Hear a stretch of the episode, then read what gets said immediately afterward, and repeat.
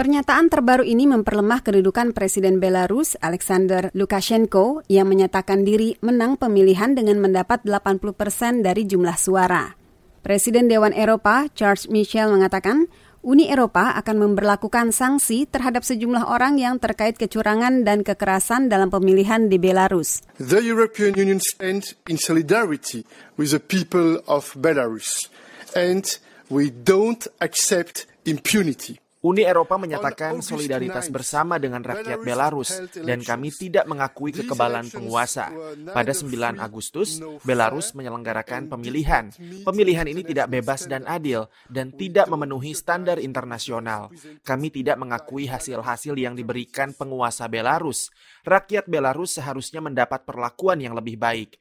Mereka mempunyai hak demokratis untuk memilih pemimpin mereka dan membentuk masa depan mereka. Namun, Michel tidak menyebut siapa saja yang dimasukkan ke dalam daftar sanksi itu. Sementara itu, Kanselir Jerman Angela Merkel mengatakan sebuah dialog nasional harus diselenggarakan di Belarus. Partnerschaft äh, der Zivilgesellschaft in Belarus auch Unterstützung zukommen lassen. Aber für uns ist vollkommen klar, Weißrussland muss seinen Weg für sich alleine finden. Merkel mengatakan, bagi kami sudah jelas, Belarus harus menentukan jalurnya sendiri yang harus terselenggara lewat dialog di dalam negara itu, dan tidak boleh ada campur tangan dari luar.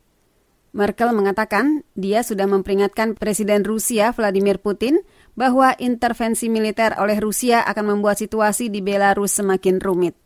Pasukan keamanan Belarus telah menahan hampir 7.000 orang dan mencederai ratusan lainnya dengan peluru karet, granat kejut, dan pentungan dalam empat hari pertama sejak demonstrasi merebak.